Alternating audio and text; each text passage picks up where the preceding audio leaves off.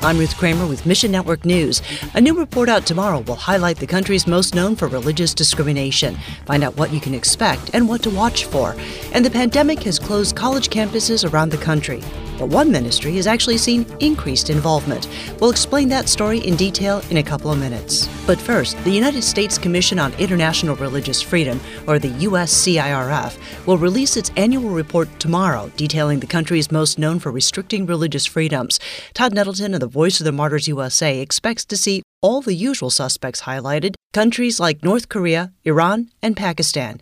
He is interested to see what the USCIRF will have to say about China and India. When you think about Pastor Wang Yi, the day after Christmas being sentenced to nine years in prison, the longest prison sentence we've seen for a Han Chinese pastor in, in several years, seems to be yet another sign that things are going the wrong direction for religious freedom in China. In India, Nettleton points to new citizenship laws making it increasingly difficult for non Hindus to be citizens.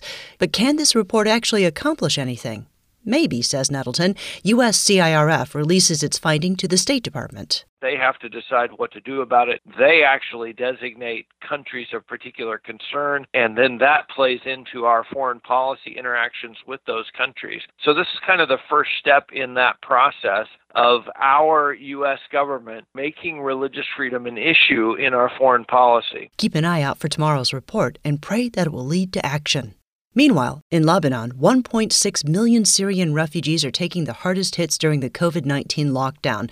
Now that many refugees are out of work, emotions are rising. It's the worst kind of situation for abuse victims who are stuck at home with their abusers. Syrian refugee families live in overcrowded, damp, and even moldy apartments. With close quarters and nowhere to go, there's no escape for victimized children or spouses. Pierre Houssney with Horizons International says he recently spoke with someone from the Lebanon Ministry for Public Health. He was saying that the calls into the hotlines that they run have nearly doubled in terms of reports for domestic abuse and then also for reports of people who are thinking about suicide. Horizons International is talking with their staff about how to prevent emotional isolation with the refugees they serve.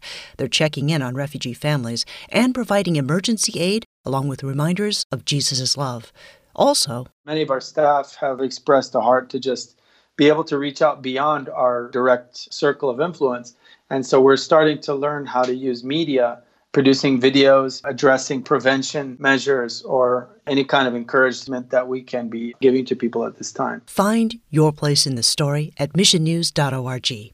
An InterVarsity Christian Fellowship has a mission reach every campus in the United States by the year 2030. But InterVarsity's Jason Thomas says it's a lot harder to reach that goal when everyone's been sent home amidst a health crisis. This disruption at first, you know, you could say created a slowdown or a pause in our ability to get to new campuses because you physically couldn't go to campuses. They were closing. Yet new problems mean new solutions and intervarsity quickly transferred the work to online platforms. What we've seen interestingly has been a large number of new students getting involved with intervarsity because they find that getting plugged in through digital means either is easier to do right than walking into a new meeting or new dorm room or they're hungry or they're eager. In fact, their online programs have been so successful that InterVarsity plans on moving forward with a dual platform approach that supports both online and in person discipleship, at least for the time being. When we see new students coming to